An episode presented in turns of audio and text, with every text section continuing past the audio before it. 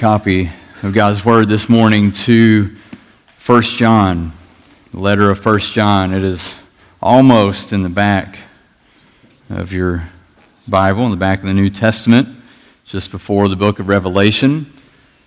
1 John. We will be in 1 John chapter 3 this morning, verses 11 to 18. As you turn there, many of you I know are fans or participate in sports, and if you've been around or involved in sports very much, you know that there, there are times in which teams simply need to be reminded of something they perhaps already know. Whether that's something that, that the coach would come before them and, and, and say, listen, you know you should be doing this, but you're not doing this. Let's get back to doing what we should be doing, right? Um, I would say that as Big Blue fans, many of you out here, you're probably saying, yeah, we know, right? We know exactly what you're saying. For some, at times, the coach comes in and they've met some adversity, they've met some challenges, or things are going well, and the coach understands that it could be easy to kind of divert from the course, and the message is more along the lines of stay the course, continue in doing what got us here, right? Don't depart from that. Keep on pressing on with what you know you should be doing. In, in, either instance, a strategic timeout or, or a strategic practice where the coach relays this message can make all the difference of a season being successful, being turned around, or one that the wheels fall off and just never recovers. I think both of these ideas are true of us here at Grace. When we come to a passage like 1 John 3 11, 18, as we look at this passage this week before we jump back into Matthew next week, we want to take a moment and think about what John writes here as a clear evidence of those who are followers of Christ, and that being love for one another. And I know that for many of us gathered here today, it's really a, a very simple reminder. It's kind of that message of stay the course, keep on pressing on and doing that. You're, you're doing it well. You have a genuine love for the body of Christ, so press on in that. Keep on. Don't let up. Keep loving one another well. And for others, it, it may be one of those things that, that the Lord uses His word this morning and says, listen, you need to be reminded of this. You need to be reminded that an evidence of you being a true believer, a true follower of Christ, is love for one another. And you've kind of fallen away on that. Now come back and love one another well. Do what you know should be done. So we turn our attention then to 1 John chapter 3 this morning, reminded of this very basic truth. John, John writes as an older man. He's writing probably somewhere around 85 to 90 AD, towards the end of the first century. And he's writing, you'll note sometimes if you just read 1 John, you'll see, now if you just look in 2 verse uh, 28, and then we'll, part of the, what we'll have in 318, he refers to the believers as little children. You have the, the picture, is, is said that John, perhaps for you know, historians think that it's kind of that picture of, of John as an older man confined to a chair and, and writing with, with those gathered around listening to him and looking out to them as a, as a grandparent or as an older saint saying, Little children, let me remind you of these truths. Let me remind you of what God's called you to do. In 1 John 5:13, he, he tells us that he writes this letter so that the people might know that they have eternal life. That they might know that they are children of the King of Kings, that they can call God Father. And he's writing them in the midst of a day in which he's seeking to give assurance of salvation because there are some who were departing from the faith Others who are proclaiming heretical teachings. They're pro- proclaiming things that are not true, not consistent with the teachings of the Lord, with the teachings of Scripture. Really, it's a, a letter that is very relevant for our day. As we see similar things occurring, where many quote unquote preachers would stand and, and preach and teach things that are contrary to Scripture, abusing Scripture, not consistent with orthodox biblical beliefs and truths. Or we see many where this, this kind of wave of popularity of deconstructing the faith, where we step away from the faith and, and people are applauded for deconstructing their faith. And it leaves many stepping back, shaking their heads and, and wondering and question what is going on? What does that mean? How could that person do that? How could they say that? Is that true? Is this true? And John writes his letter here to provide assurance. And he writes that you might know that you have eternal life. And so through the letter, John gives multiple assurances or evidences of you being a believer, what it looks like to be a believer. And this morning we will look at the one in which he says that the love for the brothers is evidence of being a Christian. Now, I, I believe this is important for us today for four reasons. Four reasons that it is relevant in our lives to consider this today. The, the first one, simply as way of introduction, is that we are prone to doubts and we need assurance that we're saved. Many, many are, are just prone to doubts. Perhaps you're here today and you, you struggle with doubting your salvation. If that's the case, I pray that, that, that this passage of Scripture would be an encouragement to your soul this morning.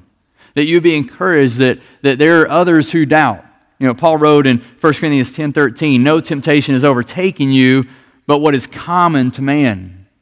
The, the, the fact that you might come and, and have doubts or questions or struggles, that does not make you some, some abnormal Christian. I would say at some point in all of our lives of faith, in all of our lives as believers, we experience and go through periods of doubting. I know I have at times. But in those times, I look to the Word.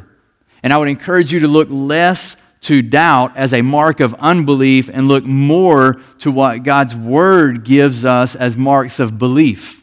Okay? So look to God's Word. What does God's Word say? Here is evidence that you are a believer, that you are a child of God. The second reason that this is very relevant to us is that our sinful nature constantly leads us away from the body of Christ. There's this kind of constant pull away. So when sin comes into our lives, we find it very easy and we can often be quick to withdraw from the family of God rather than draw near to them. And that's an, that's an interesting thing, isn't it? That we should be those who deeply faithfully love one another. We're committed to one another. We want the good of one another. We are to love one another with brotherly affection, it says.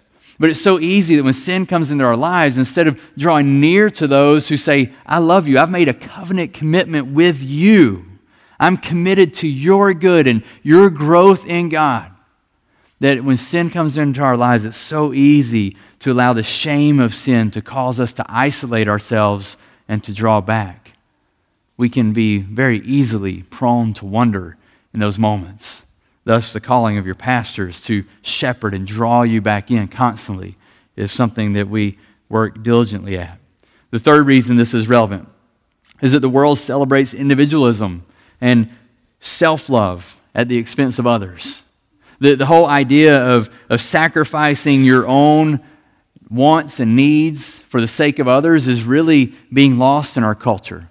Now, I, I, wouldn't say that in, in these big moments of like of heroism where you see somebody really just sacrifice something for the, the life of another. In those big moments, we still, as a culture, we still come around we applaud those moments, don't we? We see those and it's all over the news, this act of heroism, right? But where we see that being lost is just in the everyday life, kind of that mundane life, just the day to day living where we are called to make sacrifices for the good of others. So often in just everyday living, we see instead choices made for what's good for me, what's in my best interest, rather than the interest of others. Another reason this is relevant is that Satan seeks to pull believers away from the family of God that they might be devoured. The straggler is the one who is in the most danger. We see that in nature and we see it in our spiritual lives. Have you ever noted how often it happens that one who's stra- stra- kind of is the straggler, or one who steps aside, is the one who is so quickly embraced and drawn in to those who are contrary to the Word of God, those who are living in sin, those who would live opposed to the Lord? Do you think that's an accident? Do you think that's a coincidence? We need to open our eyes and understand this is indeed spiritual warfare, that Satan is looking for one to devour just as we see the straggler in nature is the one that's devoured, the straggler in the family of God is the one who is often attacked. And finally, number five, I told you there were four. I've already lied to you today. There are five. Misunderstanding runs rampant. Misunderstanding runs rampant of what the church is. This text, as we come to today, we think about the people of God and the function of the church, is important because it is easy in our day to under, misunderstand what the church is. We, we live in a day in which it is perhaps the easiest in history to go to church while never engaging with the church. Church is typically perceived as just something we attend or something we join rather than who we are. We live in a day in which it's often more convenient to watch church than it is to actually engage with the church in the messiness of life, in the difficulties of life, in working through sin and working through the ups and downs, the trials of life. So we need to hear this morning the reminder of the importance of loving one another as the people of God. Let's hear from God's word this morning, 1 John chapter 3, beginning in verse 11. For this is the message that you have heard from the beginning, that we should love one another. We should not be like Cain, who was of the evil one and murdered his brother. And why did he murder him? Because his own deeds were evil and his brother's righteous. Do not be surprised, brothers, that the world hates you. We know that we have passed out of death into life because we love the brothers. Whoever does not love abides in death. Everyone who hates his brother is a murderer, and you know that no murderer has eternal life abiding in him. By this we know love, that he laid down his life for us, and we ought to lay down our lives for the brothers. But if anyone has the world's goods and sees his brother in need, yet closes his heart against him, how does God's love abide in him? Little children, let us not love in word or talk, but in deed and in truth. And we begin this text, verse 11 ties us back to what he had just written. The 4 connects us to what he has said there in verse 10. He, John has, has just spent chapter 3, 1 through 10, talking about the importance of, of living and practicing righteousness rather than habitually practicing sin, but that the believer is one who lives for and practices righteousness. And he says, For this is the message you have heard from the beginning. What is this message? Right? He says, Whoever does not practice righteousness in verse 10 is not of God, nor, here's his transition, nor is the one who does not love his brother. And then he says, For this is the message you have heard from the beginning. So it's connecting. It's this idea that he's transitioned now into talking about the importance of our love for the brothers. Here's the, the big picture theme, has already been stated, but make sure you hear it. This is the big picture theme we need for today is true believers have a particular love for God's people. We have a particular, a special, committed love for the people of God. In John 13 35, we meditated on it before the sermon. But we read, By this all people will know that you are my disciples if you have love for one another. So it's not just evidence that the, the love we have for one another is not only evidence of salvation for the individual believer, it's also evidence that we as a whole are the people of God. It bears testimony. Our love for one another bears testimony to the world that we are God's people. Now, you might remember, John wrote the Gospel of John, right? He heard that teaching. He heard the Lord teach that, that you're to have a special love for one another, that we are to love one another as He loved us. And the world will know that we are His by our love for one another. So John heard that. Now he, he recorded in his gospel, and now he is fleshing it out as evidence of salvation as he writes this letter. John 3 11 to 18 also holds in it as you just kind of know we'll look at the passage but as you go through the passage you probably noted this idea of a contrast between cain and christ that you see there in that text. There's a comparison of the two. Cain is an example of a failure to love your brother. Cain represents or exemplifies selfishness envy anger sin and death. On the other hand christ exemplifies sacrifice love righteousness and life. And so we'll see this contrast throughout these verses. What I want us to do is look at three truths that we learn here in 1 John 4 11, or 3 11 to 18 this morning. Three truths. The first one is found in verse 11 and 12. The calling to love one another is not a new calling. This is not something new. The calling to love one another is not a new calling. John writes, For this is the message that you have heard from the beginning. And what he's referring to is the beginning of Christ's teachings, right? In John 13, 34, that's what we, we just talked about. We just meditated on it. Jesus said, A new command I give unto you, that you love one another as I have loved you.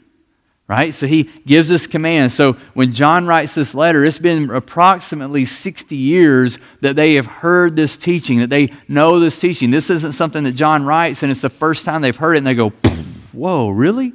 We should love one another? That's crazy. No, when he writes this, they have heard this teaching for 60 some odd years. You trace that back. We talked about this uh, a couple years ago, I guess, in a sermon. I'm sure you really remember that. Um, but several years back, we talked about in Leviticus 19:18, where we had the precedent set where in Leviticus the law said, "You shall love your neighbor as yourself." Jesus affirms this in Matthew 22, 37 to 39. He says this is one of the two great commandments, right? The, the greatest commandment is that we love the Lord our God with all our heart, soul, mind, and strength. And the second is like it, that you love your neighbor as yourself. And Jesus says the, the law hangs upon both of these, on these commandments, right? And so we know that Jesus affirmed that, but he taught that it is the particular love for one another that should mark believers. And his exhibit A, when he speaks of this, is Cain. Cain is offered forth as his first witness. You can take a look back at, at Genesis 4, 3 through 8, and see the testimony, the life of Cain, and what happened when Cain kills his brother Abel. He does so out of, out of anger, and that anger manifests itself in hatred, jealousy that leads to murder. Here's the, the bottom line when we think about Cain is that we see Cain and we see his failure to love his brother Abel. What we understand, what we learn in that passage is that this failure to love began in his heart and it worked its way out into his actions. Okay? So a failure to love begins in the heart and it works its way out into our actions. That's important because we need to understand that the posture of our hearts dictates the actions of our hands and feet. We see this in Cain. The posture of his heart, the condition of his heart, led to the act of killing his brother. We see it in Christ, that the posture of his heart leads to what? Leads to sacrificing himself on behalf of his people, that they might be saved. So we see it in Cain, we see it in Christ, two radically different examples of it. And if we look in the mirror, we'll see in ourselves that the state of our heart, the condition of our heart, will drive the actions of our lives. And so, if that's the case, then we want to ask how do we develop a deeper love for God's people in our heart? How do we cultivate this deeper love and a deeper commitment, a deeper concern for God's people? How do I grow in my love for you?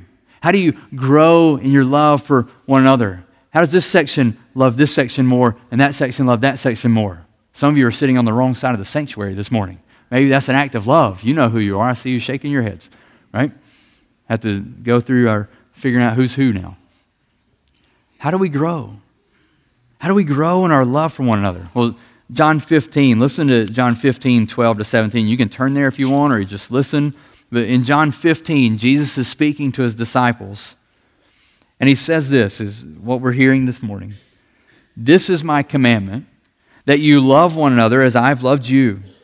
Greater love has no one than this, that someone lay down his life for his friends.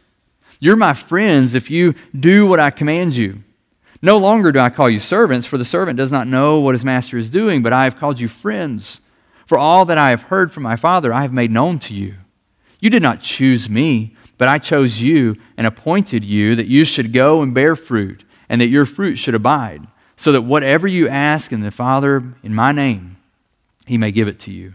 These things I command to you, so that you will love one another. So, the, the commandment that he begins with, what is the commandment? That you would love one another. Who's the example that he puts forth? Himself. Jesus is our example. And then we get to verse 17. He says, These things I command you, what? So that why? What's the purpose? Why does he command these things? That we would love one another. Now, if we go, well, what things, Lord? What things? What are you talking about? When you study today or later on this week, when you go back and review, back up and read John 15, 1 to 11. What is it? What things has he commanded that would issue forth in us loving one another? What he's commanded is that we abide in him, that we abide in Christ, that we dwell with him, we draw near to him. He's saved us that we might bear much fruit, and it is by abiding in him that we bear much fruit.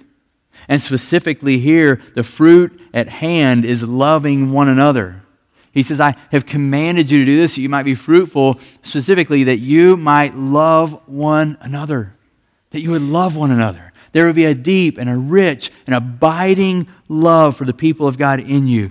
Where is that rooted? It's rooted in abiding in Christ. If you want to grow in your love for one another, grow in your relationship with Christ.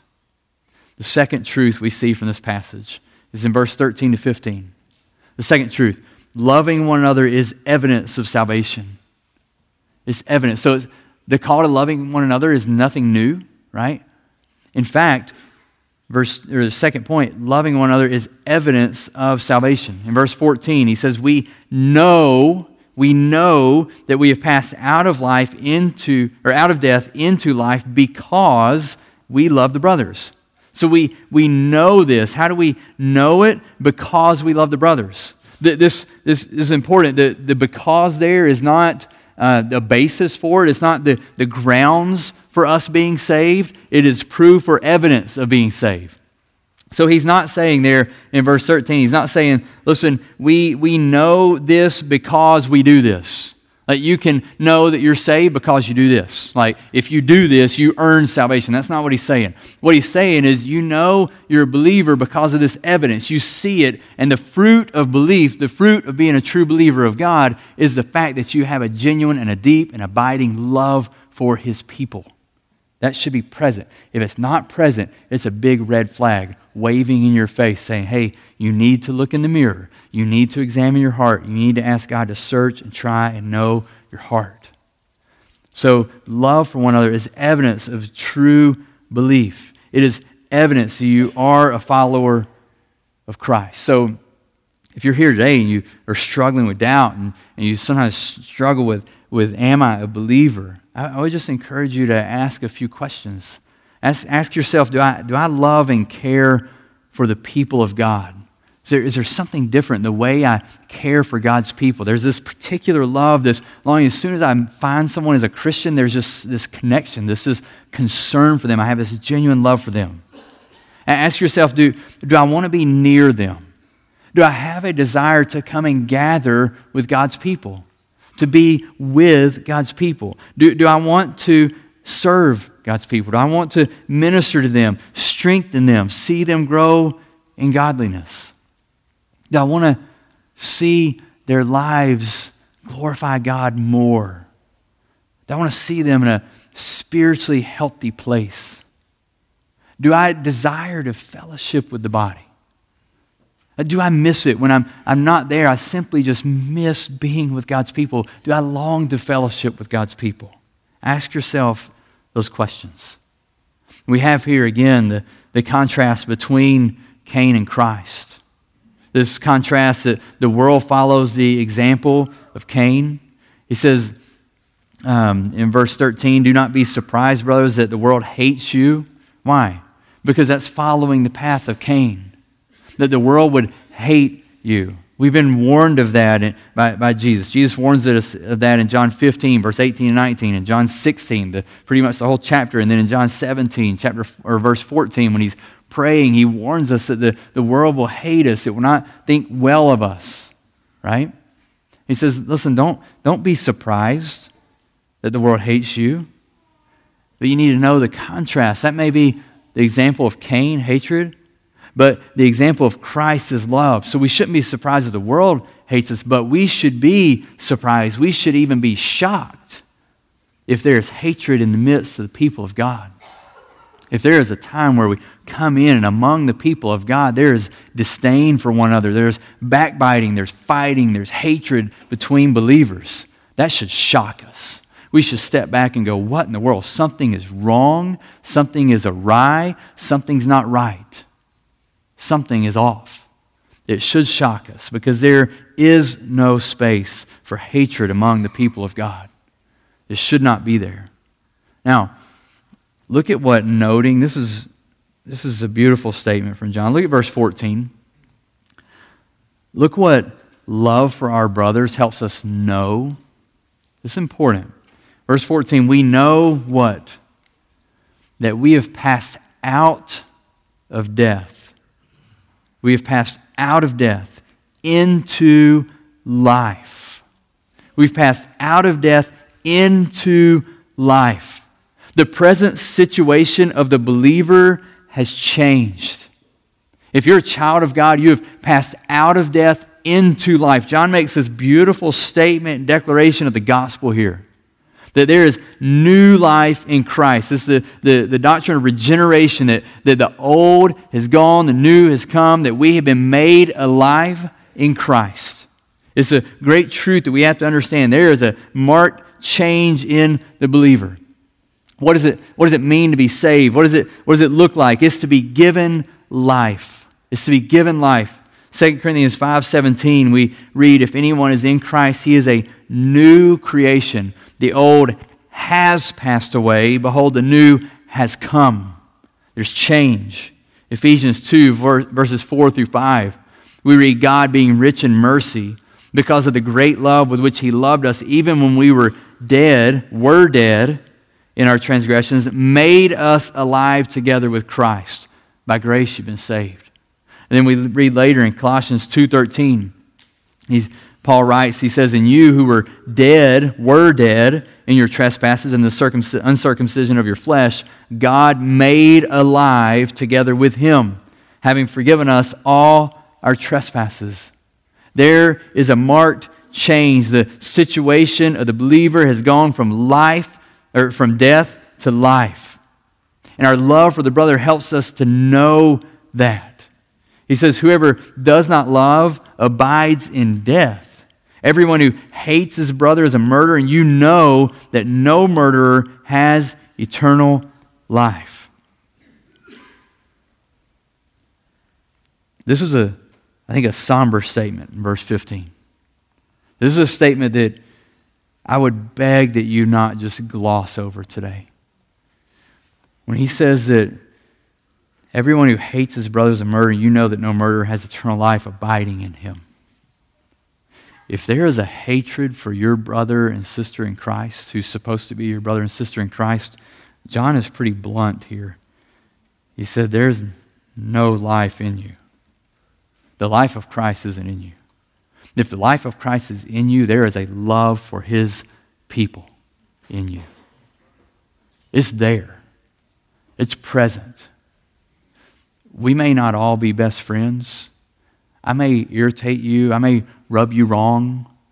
If I don't, I guarantee there's someone in the room that does. Right? It just is. But even in the midst of that, as the people of God, we love each other.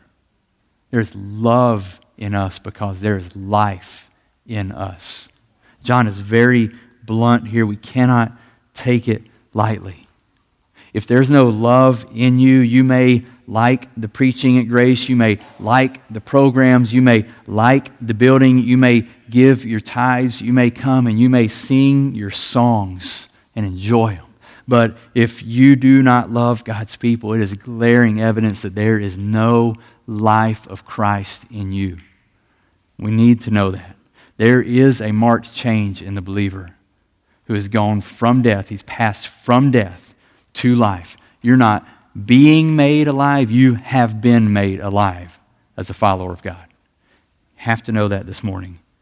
Becoming a Christian is to be made alive. No longer walking in darkness. No longer walking in darkness, but walking in light and life and righteousness. No longer living for your own sinful pleasures, but living for the good of others, the good of the body of Christ, the glory of God. Now, his evidence there is what? Love for the brothers. You remember Galatians 5.22, the, the fruit of the Spirit, right? The evidence of God's work in your life. What does God manifest in your life? What is the very first one? Love. At the primary, heading the list is love. And Paul writes in 1 Corinthians 13, he thinks about the three virtues faith, hope, and love. And of these, which one abides? Love. We can't underestimate the love that we are to have for God's people. I appreciated what John Stott wrote on this. He said, Eternal life is evidenced not only in a general love for all humankind, but in a particular love for our brothers and sisters in Christ. The authentic followers of Jesus Christ who have passed from death to life hunger for Christian fellowship. They do not give up meeting together, Hebrews 10:25, but delight to worship and pray together and to talk together on spiritual topics while their personal relationships with each other are marked by unselfish and caring love. Does that describe you? Does that describe me? Like, can I read that and go, Praise the Lord, I see the fruit of God's work in my life. I have a genuine love for your people, Lord. Thank you. Would that be your response? The third truth we see from 1 John 3 is that loving one another is visible. It's visible. Verse 16 to 18, loving one another is visible. We see that in verse 18 is kind of the, the key statement. He says, Little children, let us not love in word or talk, but in deed and in truth. When it comes to loving the people of God, we need to understand that love is not idle, it is not theoretical. Love is visible. When it comes to love, talk is cheap. If I just say that I love you, but I never demonstrate it, it's never visible, are you really going to think I love you? Have you had that? You've had those relationships, haven't you? You know what that looks like. Oh, I love you, I care for you, and there's no evidence of it. Well, you don't write home and go, this person loves me deeply. You wouldn't believe it. You wouldn't believe how poetic they are in saying it. It's amazing. No, you say, you may say you love me, but you sure don't show it. You see, just as James wrote, remember James 2 14 to 26, where James writes that genuine faith, genuine faith issues forth in works, is evidenced. Here we see that genuine love issues forth in works, it issues forth in deeds and action. In, in verse 16, what do we see? Verse 16, that by this we know love, that he laid down his life for us, and we ought to lay down our lives for our brothers. Jesus' sacrificial work on the cross is how we know and understand what genuine love is. We know love because he laid down his life for us. And We read Jesus saying in John 10 18, he says, No one takes my life from me, but I lay it down of my own accord. And I have the authority to take it up again. We, we read later, John 15 13, Jesus says, Greater love has no other or no one than this, that someone lay down his life for his friends. Now, it would be one thing for Jesus to say those things and be done and move on. And we think, wow, what a, what a great statement of love. But we have the benefit and the blessing of looking back and knowing that Jesus did not just say he loved us, he demonstrated it. He did not just say, hey, greater love has no, no one than this, that you lay down your life for others. And we didn't just hear Jesus say, hey, man, I would die for you. I would die for you. If it ever came to it, I would do it. No, we had the demonstration that he truly did it.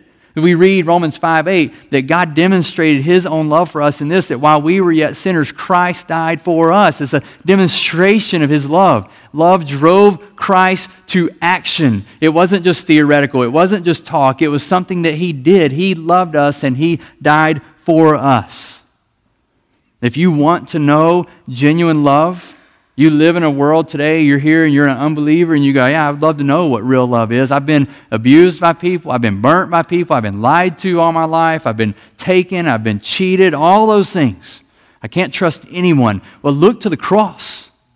Look to the cross. Christ has not cheated you. He has not lied to you. He, just, he hasn't just given you a bunch of cheap talk and nice words and poetic things to say.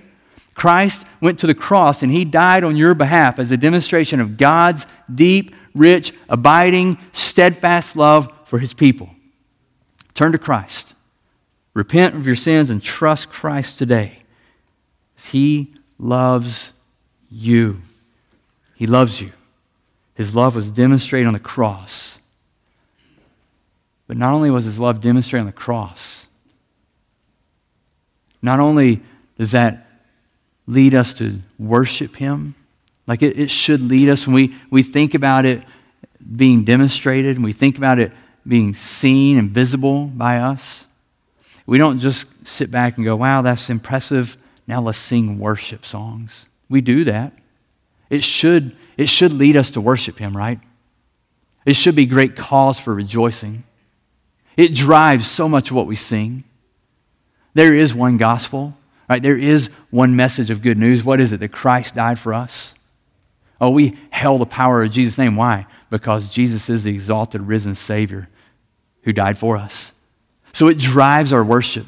It drives our worship to see that God demonstrated his own love for us and that he died on the cross for us while we were yet sinners. It calls us, it beckons us, it draws us to worship. But you know what else it should do? It should spur us on to loving one another well. It to spur us on to say, Christ did that for me. I'm going to love you well. That's what he says in verse 16. By this we know love, that he laid down his life for us and, this is a big and. I circled this in my Bible. You might star it, you might underline, I don't know what you do. And we ought to lay down our lives for the brothers. We ought to lay down our lives for others. I don't, I don't know. I, I can't imagine that John's necessarily writing this thinking, you know what? Um, Jesus died for us. You need to go die for him. And you die for him. You, like physically, literally saying you go die for them just like Jesus did. I, would, I would say it's more what we talked about a few moments ago that John is saying, listen, he sacrificed for us. He set aside his own pleasure, his own convenience, his own life for the sake of us.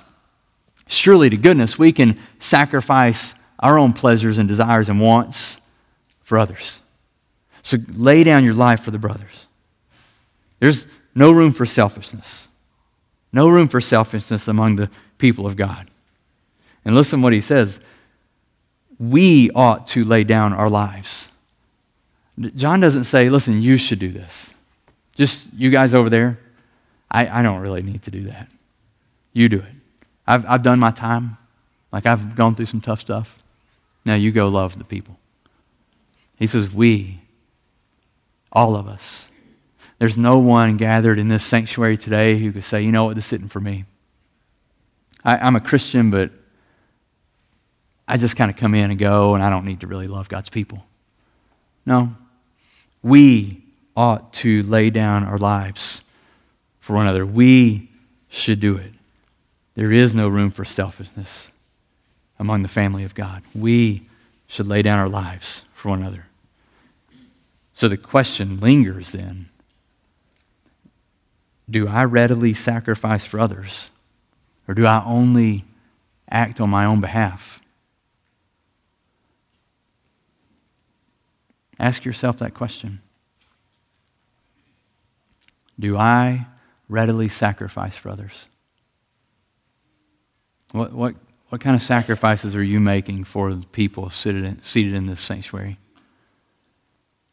The people who can't leave their home because they're shut ins.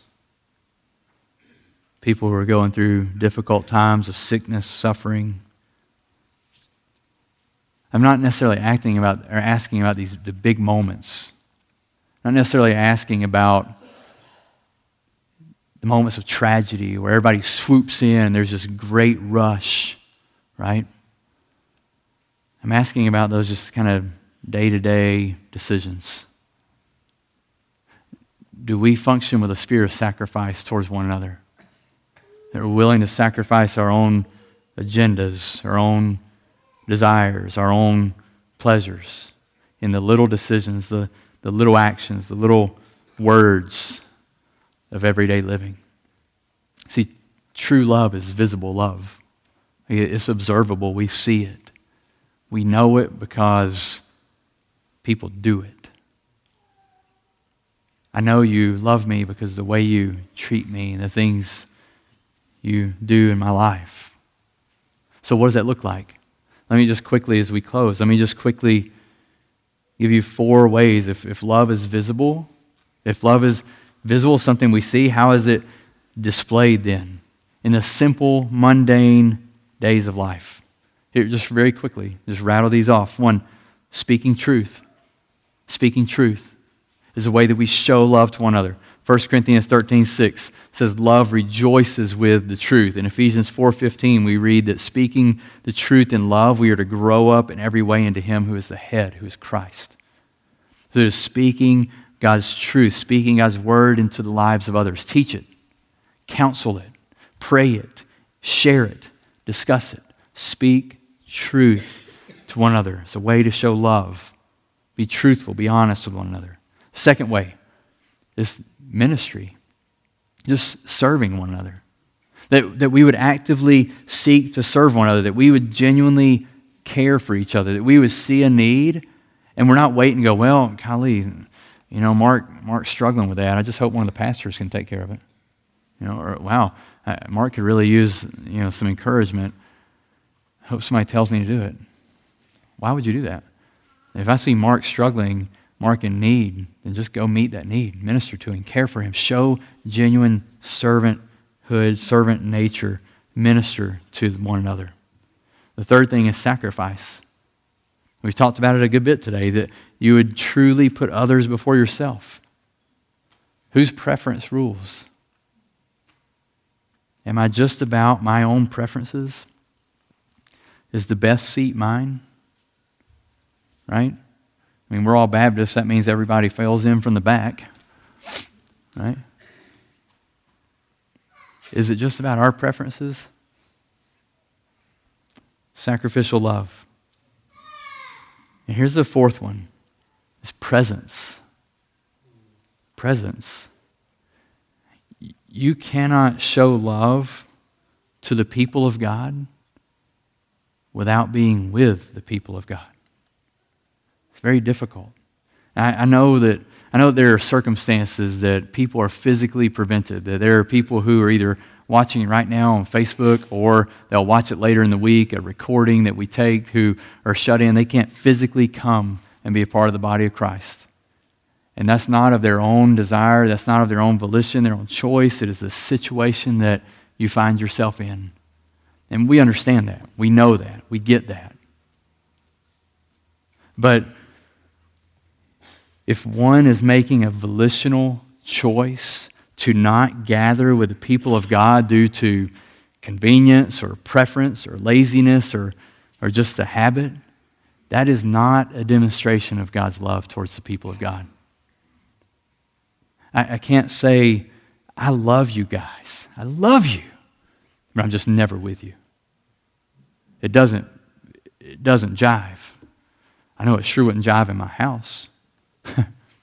Steph, I love you. Where are you? You never come home. Oh, I love you. I really love you, hon. She would laugh me right out the driveway. It doesn't work here either. what that means practically is that some of you listening to this sermon on Facebook need to resume in person gathering. That a habit from that was developed perhaps a couple years ago needs to be cut, needs to be changed. It, it means that some of you who are listening right now on Facebook, you listen from cities all around the nation. And I, I'm appreciative of that. I'm thankful that as we would understand, you hear good, sound biblical teaching. But you need to be engaged in a local body of believers.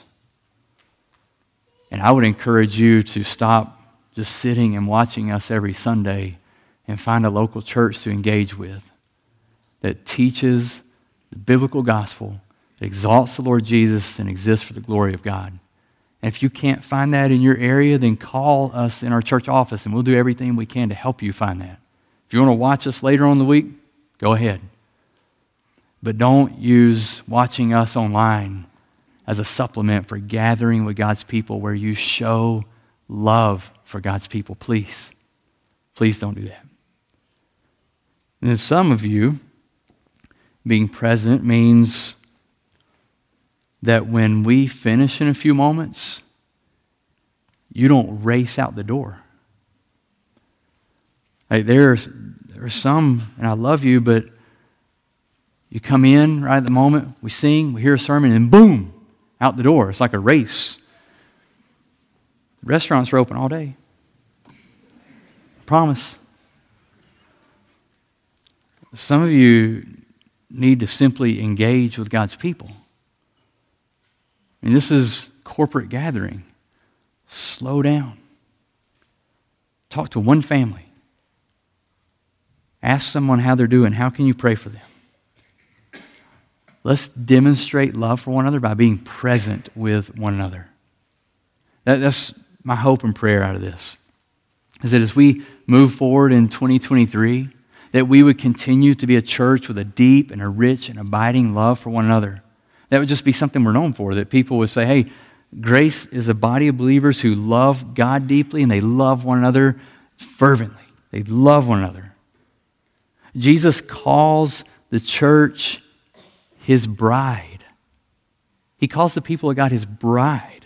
Let us then highly value our Lord and Savior's bride, the church. Let us love his bride well.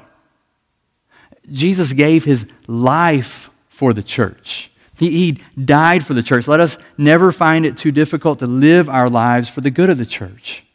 He gave his for us.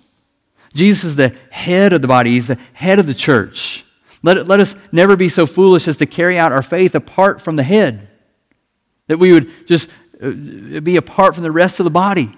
There's one limb over here by itself, there's no life there. Jesus demonstrated his love for the church by sacrificing himself. Let us then posture ourselves towards sacrificing our own lives for the sake of the church. Jesus prized the church. Jesus loved the church. Jesus loves the church. He's the risen, reigning King who is interceding on our behalf. So when we think about Jesus' love for the church, it's not just past, it is going on now. He loves the church. May we do nothing less than prize and love the church, the people of God. I'm not talking about a building. I'm talking about the people sitting across the aisle, down the row, in front of you, behind you, or that aren't here today for whatever reason. I'm talking about loving the people of God as an outworking of God's work in our lives. This morning, our response to God's Word is going to be responsibly reading our church covenant. To have it on the screen and I'll kind of guide us through it. As a church, our covenant is based on the fact that we love one another. It's a commitment, a love commitment to one another that, that we would look, and I would say that because I love you as a fellow member of the household of faith, that this is what I'm committing to you. I'm covenanting this towards you, and you are covenanting it with me. And so I want to invite you to stand. We're going to sing this together, or sing, we're not going to sing it.